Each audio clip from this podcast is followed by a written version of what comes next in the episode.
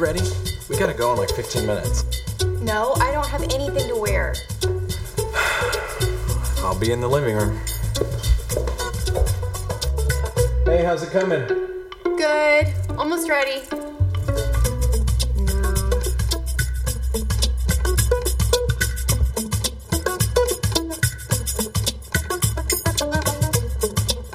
Hey, how's it coming? Okay, give me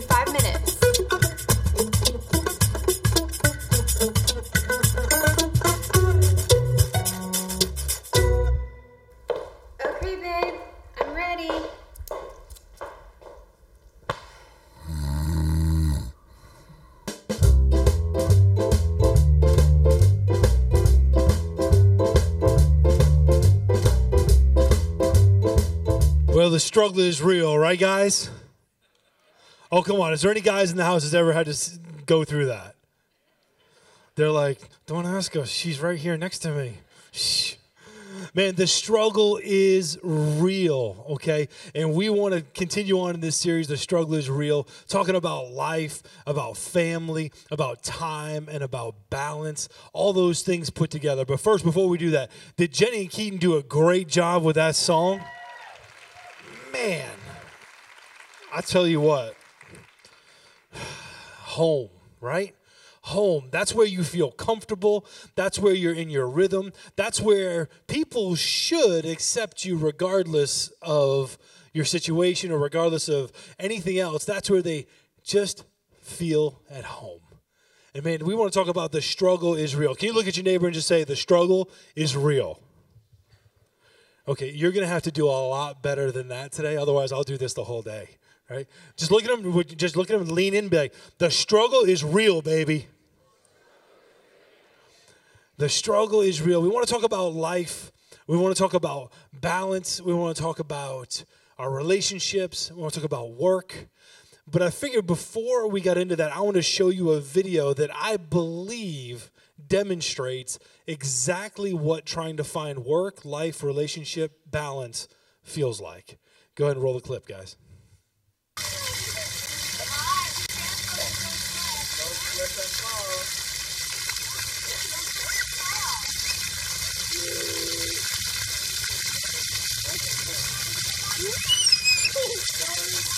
That's my baby girl. That's Eden. She was trying to grab in, in onto some water and hold on to it, but man, she just couldn't grasp it. How many of you have ever felt like when it comes to work, life, time, and trying to keep all of that organized and balanced, you feel like, man, I'm trying to grab it, but I can't get it. How many of you ever felt that way? Yeah, I've felt that way. And I thought it was I thought it was just working. Plus, it's never a bad thing to show a picture of a baby because everybody loves that, right? I was just like, oh, it's a baby, it's cute. Okay, I'll listen to him. Right? So she's trying to grasp something that she couldn't hold on to. And I want to start by blowing up the myth that balance is achievable. Okay? Start right from there that balance is not achievable. Maybe the best way I can describe that to you is if I'm standing here, even if I stayed as quiet and as still as I possibly can, I'm not balanced.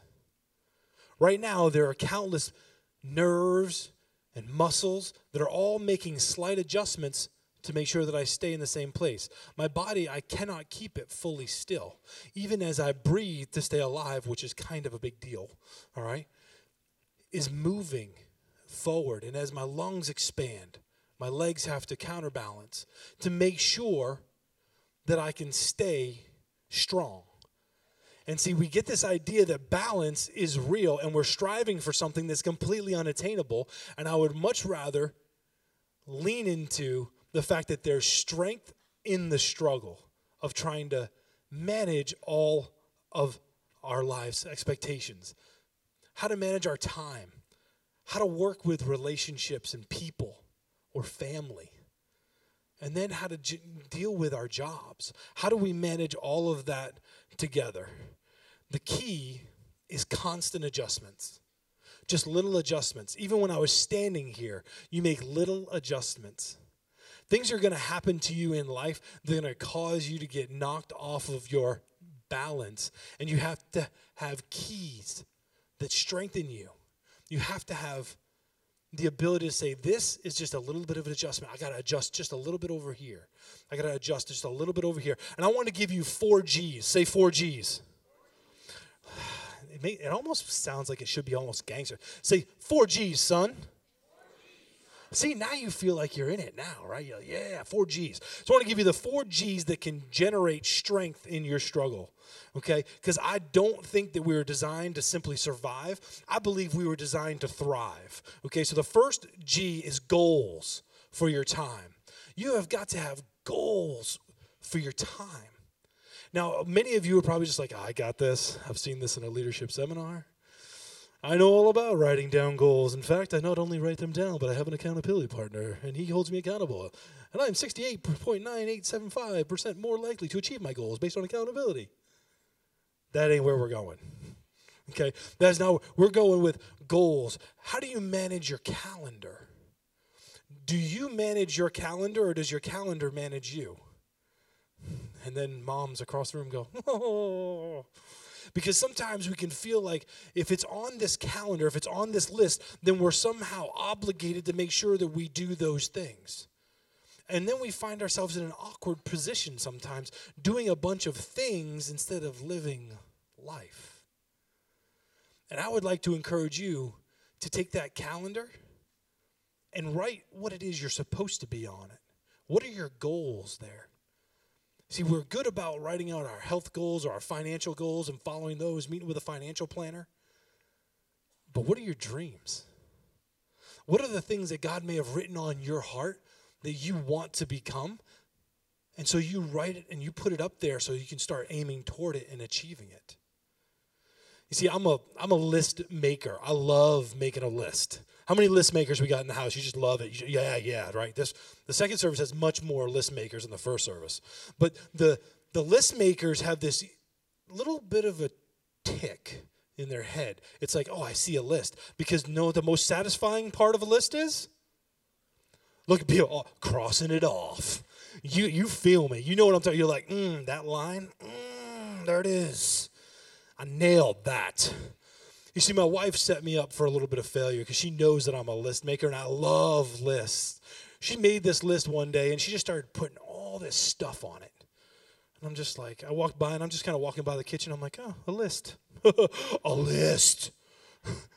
and I just started firing off all these things.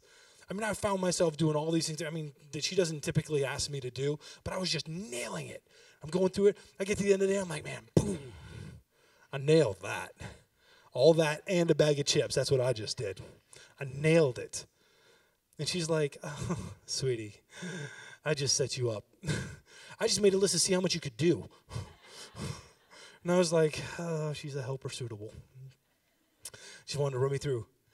But sometimes that list gets dictated to us and we get duped, don't we? By culture, by society, by what the neighbors are doing, by what our friends are doing, or what we believe that they want us to do. And we put things up on our calendar. And then we say, oh, we have to go live by this. At three o'clock, I have to be here. At two o'clock, I have to be here.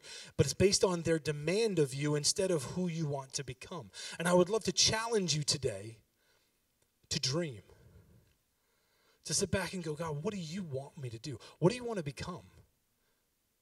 If you want to become a pilot, it will never happen until you go out there, you schedule some classes, and then you put it on your calendar. Instead of doing what's being demanded of you, do what you're designed to do.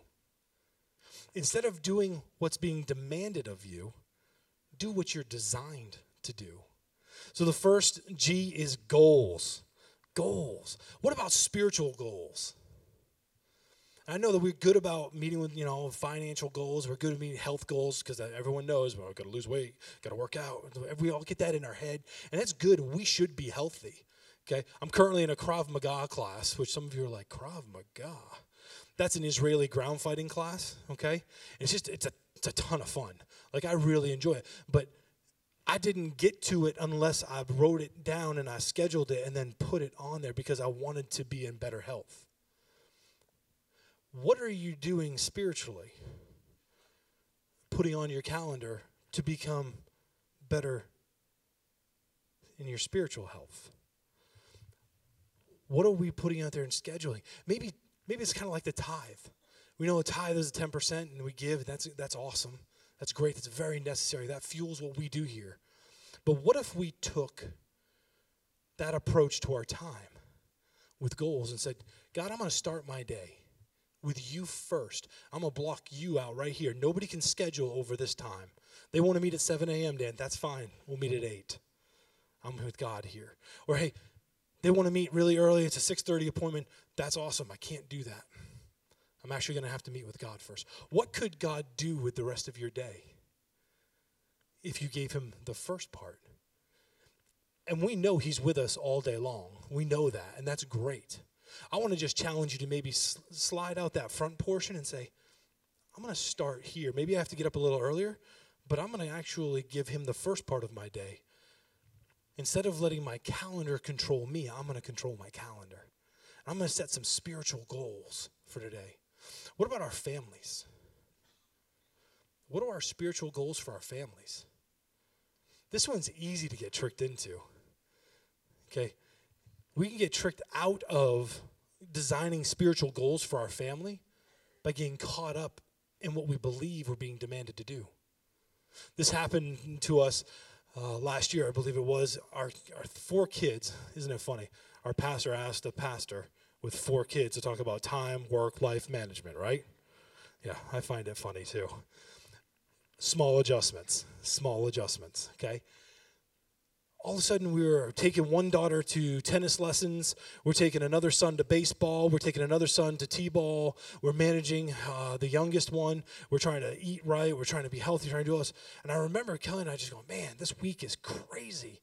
So you're picking one up and you're dropping the next off and you're racing over here and then I remember we were talking. She's like, "How are we going to do Friday? Because we have too many appointments. You have this, you have that. Then we have to get this one to, over here to this practice, and this one over here to this game.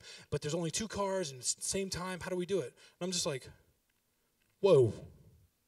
I was like, "We choose whether they go to practice or not, not the coach." I know some of you are like, "Dan, you don't know the coaches around here." Yes, I do. I'm intimately acquainted with those coaches. But I know this God has put me in charge of my household. And He's going to hold me accountable to my household and how I raise them and what I develop them in. And if I continue to run on the rat wheel of dysfunction by doing what the culture says I should do instead of doing what my God tells me I need to do, then I lose. And I remember clearly, I was like, no, no, no. We control our calendar he's not going there. He won't show up at this one. And he will live. And he still got picked. And he still is one of the best ball players on his team. Okay? So, goals, controlling your calendar. Number two, grit. We've got to work with it. We have got to work with grit. Look at the person next to you, just be like, mm, get some grit.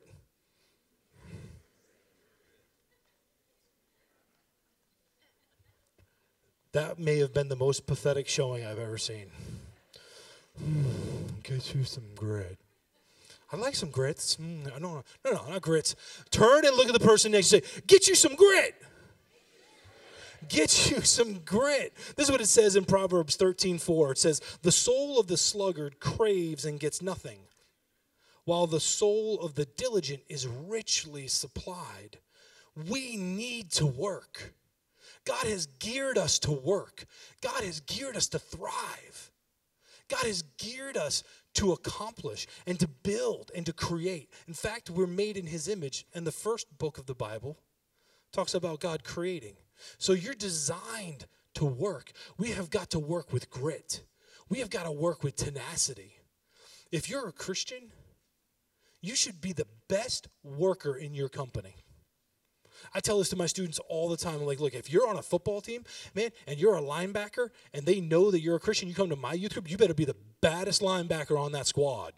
Okay, you better be there early to practice. You better be better than them, eat right, train right, and you better mm, destroy those running backs. Okay, it's just the way I feel about it. But man, we've got to work with grit. We can't just give up. Work is real. See, some people give in to the delusion that work is a product of sin. Like, oh, we have to work because of Adam and Eve in the garden. That's not true. There was work before Adam and Eve in the garden. Adam was naming animals. He was working. Work became irritating after sin, okay? You know that one coworker? They're like, ha, ha, ha, my neighbor has that person, not me. Yes, that one person, like it becomes irritating and the struggle is real, but you've got to be gritty. And you know what grit is? Standing in there with a smile and not responding the way you may want to. When you're just like, that's fine. And moving on. We've got to be gritty because we need to work. Proverbs 14 23 says this In all toil there is profit, but mere talk tends only to, pro- to poverty. Man, we don't need more talkers. I work in student ministry. I'm with the next generation. I don't need more talkers. I need more doers. Okay? You, you can put up or you can shut up. I'd rather go up, okay? And go ahead and grow up and say, man, we're going to be leaders. We're going to be the ones that are first ones on the front row. We're going to be here early. We're going to show up and do this together because we don't need just talking. We need gritty people that go, man, you know what? I know that I can grind out at this. I can do a great job at this then work for the right reason. What motivates you? Why do you do what you do? Some of you are dentists, some of you guys are lawyers, some of you guys are own businesses. We have some awesome stay-at-home moms here. The best looking one right here in the front row. It's my prerogative. Man, why do you do what you do? We have to work for the right reason. Do it because God's called you to do it. Do it because you've been designed and wired to do it. If we do it just for money, ugh, that's nauseating. Are we just doing this for money? No, no. We're doing this for a purpose. Because God's given me a brain and a heart and a, and a, and a wiring inside to do this job and to do it with all my heart and with all my soul. This is what it says in Colossians 3:17. And whatever you do, in word or deed, do everything in the name of the Lord Jesus, giving thanks to God the Father through him. So when you're doing your job, do it the best you can because God's watching you on that job. And that shows others how you view God. They'll know how you view God based on how you work. If you're lazy, they're going to be like, Aren't they a Christian? Aren't they inviting us to the Easter service last two weeks? Okay. Man, be that great worker. Be that one that grinds and gets it done. Because work is worship. Your work shows worship. It's how you ascribe worth to God. The way that you prepare, the way that you handle your office, the way that your office looks when you walk in, the way your staff greets and manages people. That's a reflection on your worship. And man, we have an opportunity to compete on a level where other people don't even know that there's a game. We can say, you know what?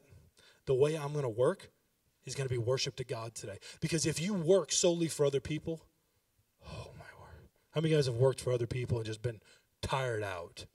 You just got wore out. Work for God.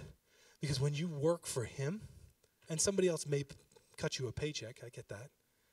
When you work for Him, man, there's nothing more refreshing to say, hey, are you happy with what I did? Are you good? Because that will be approval that you cannot replace. This is what it says in Proverbs 23, verse 4 and 5. It says, Do not toil to acquire wealth. Be discerning enough to desist. When your eyes light on it, it goes, it's gone, for suddenly it sprouts wings, flying like an eagle toward heaven. Man, I'm going to go back to that front and just read that again. It's so good. Do not toil to acquire wealth. Be discerning enough to desist. Don't just build something to try to hoard it in and pull it together. Build something that lasts. Build something that transcends you. What are you building now that will be here when you're gone? What is it that's going to stand the test of time? And if we chase after wealth, man, I know enough to know this. We'll just find something else to buy and spend it on. It's what we do. But when you work for something that transcends you, it goes on and on. These kids that got baptized this morning, some of them I had the good fortune to lead to the Lord. That will transcend time because that's going to be a dad who's going to raise their children the right way. That's going to be a mom who's going to raise the next generation the right way. That's the next teacher. That's the next dentist. That's the next doctor. That's the next CEO who's going to have hundreds of employees. And the way he manages them is going to be a testimony. That is worth doing. Matthew chapter 6, verse 19 20 through 21 says, Do not lay up for yourself treasures on earth, where moth and rust will destroy, or where thieves will break in and steal. But lay up for yourselves treasures in heaven, where neither moth nor rust destroys, and where thieves do not break in and steal. For where your treasure is, there your heart will be also. We need to keep work in its proper place.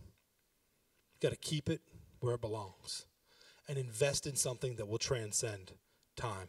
Mark chapter 8, verse 36 says, For what does it profit a man to gain the whole world and forfeit his soul? There was one CEO in New York before I moved here to work for Lake Hills Church. I was working as an executive coach. I remember sitting with him, he was about in his mid 40s, late 40s. I remember him telling me, he goes, Dan, I have strived, I have accomplished, I have toiled, I have worked, I've built this company.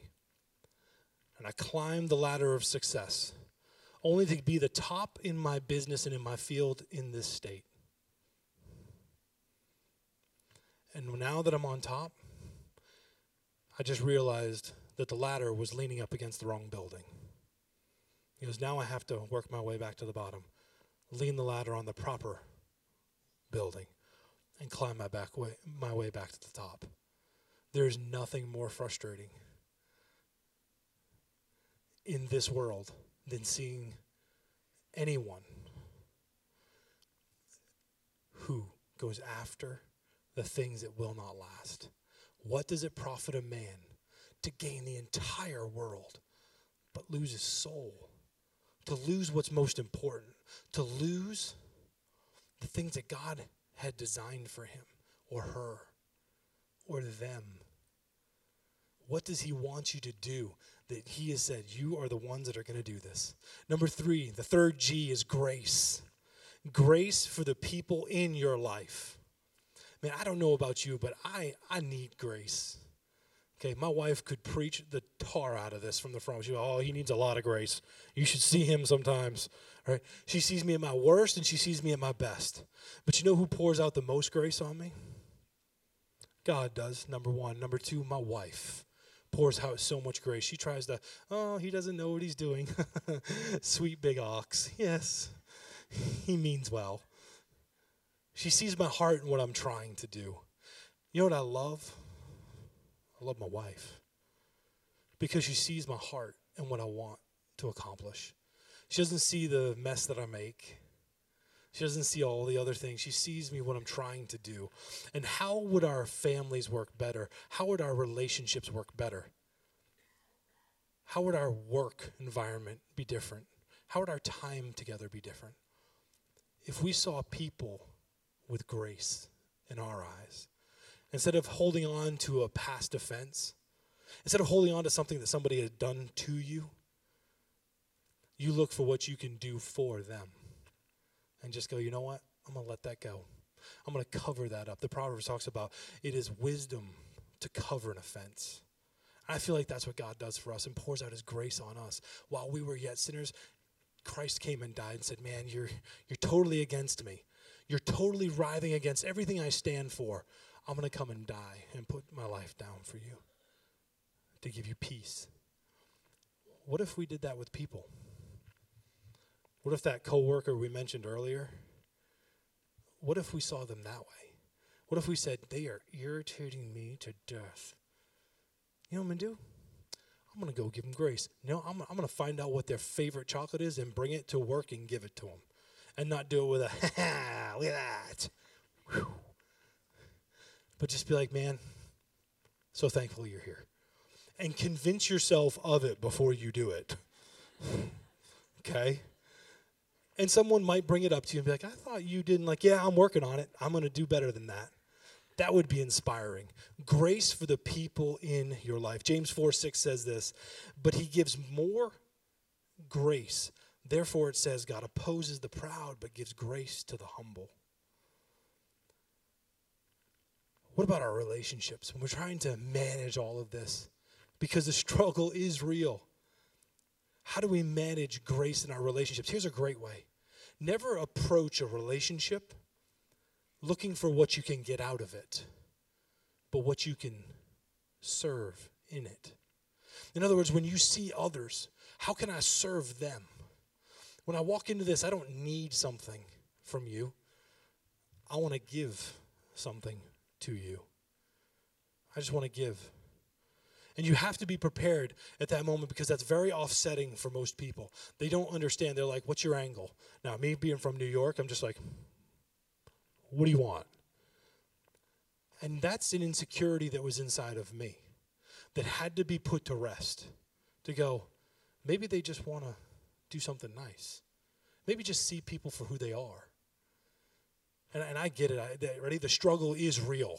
I still, but New York kind of stiffens up a little bit, but what's your angle? What are they looking for? Be like, whoa, whoa, whoa, whoa, whoa. Relax. Maybe they just want to serve. But never approach a relationship or come into it from the perspective that you need something, but instead serve. And here's a great way to end a conversation with people How can I help? How can I help you? Someone will sit and talk to you. I mean, the world is full of ideas and pitches and schemes and all these different designs of people that want to. What if we started to be the kind of people that said, How can I help you? That's what you want to accomplish? How could I help? Now, it doesn't mean you have to say yes to everything because back to the calendar, right? There are some things you should just say no to, okay? And go, oh, that's great, but I'm not going to help you run 16 triathlons this year. Not built for it. right? I'm not going to be able to help you. I can take you to Alex Judd, who will help you run 16 triathlons in a year, but I'm not going to be able to do that. But when we change our position and our posture, all of a sudden the relationships change and the struggle isn't quite as tough. We are strengthening ourselves so we can stand in the struggle. That people could lean on us instead. You see, there's in relationships, you're always going to leave one particular party unattended to at some point. This struggle between work, between time, between relationships and people, you're going to leave somebody out. You're going to miss it. I, it happens with me. It's great. I try to be that best dad I can be, but there are some days I have to be away for a week at a time. I think the key is this if you're going to let somebody down, because inevitably it's going to happen, the struggle is real. You will let someone down. Don't let it be the same person twice. Tiny adjustments. You know what? I'll let them down. Sorry, I can't do this right now. I need to work over here for a minute. Or I've been away from work a little bit because I was on vacation. You know, I've been doing this thing. Now it's time for me to get back into work, or maybe my time, or with people. Don't let it be the same people twice, because the struggle is real. You're going to let somebody down, just not two in a row. Just say, you know what? I'm going to make mistakes. I'm okay with that. Because the reality is, that which you neglect will eventually leave you. If you neglect it long enough, it will leave you.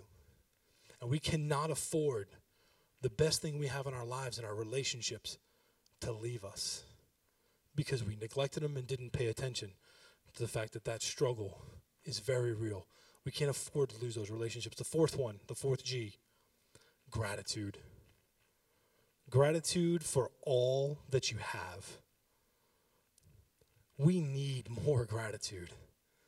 I don't know if you're built like me. I, there are some people that are hardwired kind of one of two ways. Either you see a glass and you go, man, that's half full. We can do this.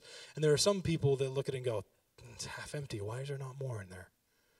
Come on. The struggle is real. How many people you see the glass half empty? Be honest. Okay, nobody wanted to admit it. I'll admit it first. I'm that guy.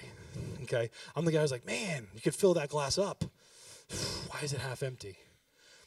I found myself uh, just a little while ago kind of in that push pull tension. I was like, man, this isn't going this. I want this to do this. I want to do this. I want to build. I want to do this. I want to create. I want to do. And I found myself getting down a little bit. And I reached out to a friend of mine who said to me, he goes, when was, when was the last time you just spent time thanking God for everything you've got? I'm like, everything? He's like, yeah, everything. It's like, what do you mean everything? He's like, like your eyes. Do your eyes work? I'm like, oh, these things are great. They're even blue. He's like, okay, pride, check. He said, when did you thank God for your legs that are working? How about the fact that you have a great house and a great home and awesome wife and great children? Yeah, but the kids, you know, man, this the other day, they just, and he's like, really? Really? You know, people wish they could have kids and don't have them? The struggle's real, Dan. You should be thankful for them. These are the stories that you're going to look back and laugh at. These are the stories that are going to build your home and create strength in the struggle. So your legs are strong enough to withstand. So others could look to you and say, How do I get through this? Because the struggle is real for everyone. Here's what I'd love to do I'd love to go back. I'd love to just go back to my daughter, Eden. Eden was trying to grasp something that was not something that was able to be grasped. She's reaching out for water, playing with it. She's having a ball. She enjoyed it. She's having so much fun.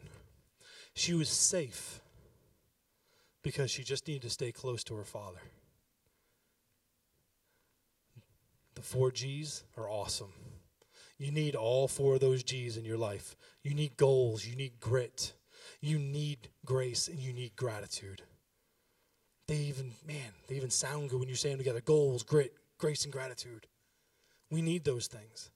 But the thing that overrode all of them, even if she had one of them, she was close to her father. Staying close to her father kept her safe, kept this, those four G's manageable. Dan, are you suggesting that a two year old used the four G's? Maybe. But you're not two. And sometimes with our time and our work and our relationships, we get too far away from our Father, our Heavenly Father. And we just need to get right next to Him again and go, I'm thankful for what you've done. I'm going to pour out the grace you've poured out on me, on others. You know what? I'm going to do this and I'm not going to give up. I'm going to be gritty about it. Not only am I going to be gritty about it, you know what? I'm going to set goals, goals that you may want for my family, goals that you may want for me. Because we can do this. Would you bow your heads with me?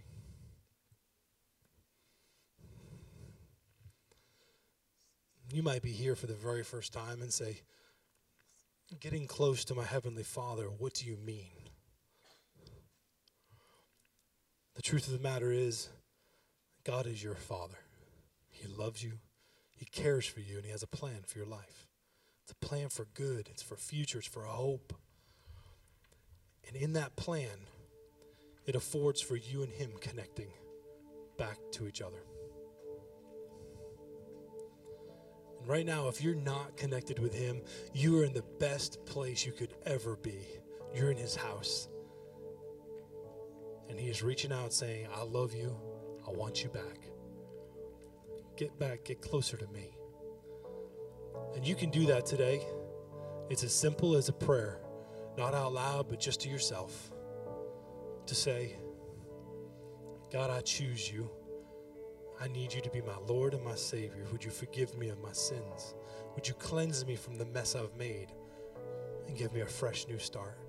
If that's you, I want to encourage you to have enough grit, to have enough boldness that if you just said that prayer, which you can say silently to yourself, not out loud, would you raise your hand and say, That's me? I just had to make that decision. I'm too far away from my Heavenly Father. We would love for you to get connected because connection matters. We would love for you to tell someone about that. You can even fill it out on a connection form. and drop that off. But we have a tradition here at Lake Hills that as you put your hands down, we put our hands together and say, Welcome home.